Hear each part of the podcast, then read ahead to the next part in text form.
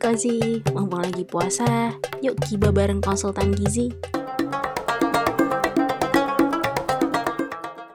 Assalamualaikum, hai sahabat Kozi, selamat datang di segmen Gibah Gizi Berkah bersama konsultan gizi Gizi Berkah Ramadan Barokah. Puasa menjadi ibadah yang paling indah Karena dengerin segmen Gibah bersama konsultan gizi. Gimana nih sahabat Kozi, puasanya? Masih aman nggak ya? Sudah mau mendekati detik-detik lebaran nih? Oh ya, pada segmen kali ini tentunya saya Filza tidak sendirian dong Karena masih setia ditemani oleh dietitian kita. Hai Novila. Hai hai Mbak Filza. Oh nggak terasa ya udah mau berakhir nih puasa Ramadannya. Ya nih udah mendekati hamin sekian-sekian. nah, pada segmen Hiba kali ini kita akan bahas terkait puasa bagi siapa nih Phil? Kira-kira bagi penderita gangguan ginjal. Oke, boleh, boleh, boleh. Nah, kira-kira nih Phil, kalau apa namanya penderita penyakit ginjal atau penderita gangguan ginjal gini ini sebenarnya masih bisa ikut puasa nggak sih Phil? Nah, ini serius banget ya Mbak bahasan kita kali ini.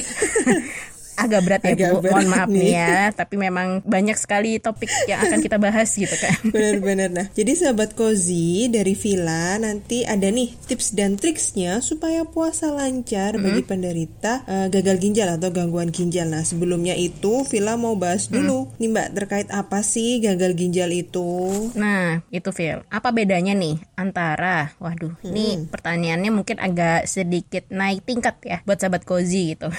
Karena mungkin sahabat Kozi sih taunya ada nih gagal ginjal akut sama gagal ginjal kronik gitu. Nah kira-kira apa bedanya dan uh. bisa nggak sih beliau-beliau dengan kondisi seperti itu tuh ikut puasa gitu? Jadi bedanya nih mbak ada di waktunya. Jadi kita bahas singkat aja ya. Okay. Jadi kalau gagal ginjal akut itu jadi terjadi secara cepat dan mendadak. Nah itu ditandai dengan penurunan laju filtrat glomerulus atau LFG-nya itu biasanya pakai ureum hmm. ya ada pemeriksaan lab ureum kreatinin kayak gitu kemudian kalau gagal ginjal kronis itu terjadi penurunan fungsi ginjal secara bertahap biasanya awalnya sih disertai dengan adanya komplikasi penyakit diabetes ataupun hipertensi hmm. nah sedangkan nih nah sedangkan fungsi ginjal itu sendiri mbak adalah untuk mengatur keseimbangan air dan metabolit dalam tubuh dan mempertahankan keseimbangan asam basa dalam darah nah produk sisanya itu berupa urin atau kalau orang orang awam bilang apa ya air kencing ya mbak mm-hmm. itu akan meninggalkan ginjal menuju saluran kemih untuk dikeluarkan dari tubuh nah jadi kalau ginjal yang sehat ya mbak ya ginjal sehat mm-hmm. itu diibaratkan kamar mandi nih mbak jadi harus sering disiram okay. atau dibersihkan dengan apa ya dengan air putih tentunya. Nah, jadi gimana Phil? Apakah beliau-beliau dengan kondisi seperti ini masih bisa ikut puasa gitu? Karena kan seperti yang Villa tadi bilang karena uh, ada gangguan hmm. gitu kan di bagian ginjalnya yang mana harus sering dibersihkan atau disiram dengan air putih. Sedangkan puasa kan kita nggak konsumsi apa pun gitu kan. Nah, jadi untuk menjalankan puasanya itu harus dikonsultasikan hmm. dulu ke dokter ya Mbak. Uh, terutama nih jika dalam okay. tahapan gagal ginjal yang berat atau atau baru terdiagnosa terkena gagal ginjal. Hmm. Tentunya itu tidak disarankan dulu ya. Okay. Nah, karena biasanya kondisi fisik klinisnya itu udah nggak baik mbak kalau uh, seperti itu biasanya udah lemes, hmm. mual, muntah, adanya bengkak atau edema dan sebagainya. Otomatis ya lebih baik memang tidak menjalankan puasa dulu. Oke, okay, jadi emang belum disarankan dulu kali ya untuk puasa kalau baru terdiagnosa gitu. Nah, jadi memang uh, sahabat gosi kalau ada saudara ataupun kerabat gitu ya memang memang dengan kondisi tersebut dan ingin berpuasa, ya harus dikonsultasikan ke dokter dulu ya. Bener, Tapi ini Phil, apa ada suatu kondisi tertentu mm-hmm. yang sebenarnya dia bisa puasa gitu? Bisa Mbak. Jadi biasanya ini pasien dengan kondisi sudah melakukan hemodialisa hmm. atau cuci darah secara rutin. Okay. Nah, cuci darahnya itu biasanya seminggu dua kali dan dia itu udah berlangsung minimal enam bulan atau satu tahun lebih lah gitu. Tapi tetap dengan syarat nih Mbak, kondisi fisik klinisnya stabil ya dalam dalam artian tidak ada keluhan lemas, mual, muntah, pembekakan, terus tekanan darahnya juga stabil, terus kalau ada diabetes nih berarti gula darahnya juga harus stabil. Jadi intinya nggak perlu dipaksakan ya Phil gitu. Mm -hmm, bener banget. Jadi disesuaikan ya. Oke, bisa disesuaikan dengan kemampuan dan kondisi masing-masing individu dengan penyerta atau dengan gangguan tersebut. Yap, bener banget Mbak. Memang ada beberapa hal yang harus diperhatikan saat berbuka ataupun sahur hmm? uh, dengan kondisi pasien adanya adanya gangguan ginjal tersebut. Wah, apa nih Phil kira-kira? Maksudnya apakah terkait air putih tadi? cairannya?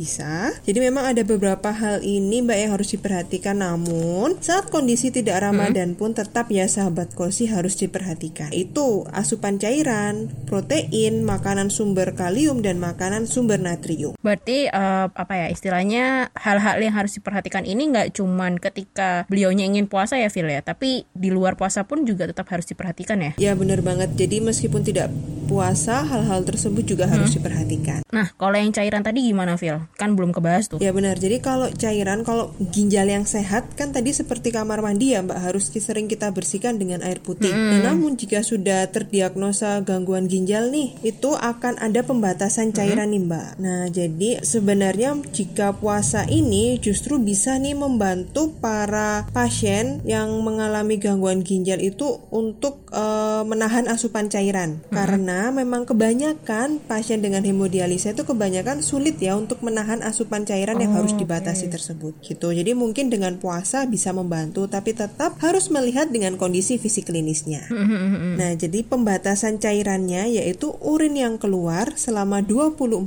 jam ditambah dengan 500 ml. Tuh, itu dengan pasien kondisi hemodialisa secara rutin ya. Kemudian asupan cairan yang diperhatikan yaitu dari minuman yang dikonsumsi seperti air putih susu, teh, jus buah, terus dari makanan yang terutama berkuah ya Mbak seperti sup dan air dari buah-buahan itu juga harus diperhatikan apalagi buah-buahan yang kadar airnya tinggi nih seperti semangka, pir, jeruk dan sebagainya. Jadi percairan dalam mm-hmm. makanan itu harus ditakar lah istilahnya. Wah, cukup complicated ya.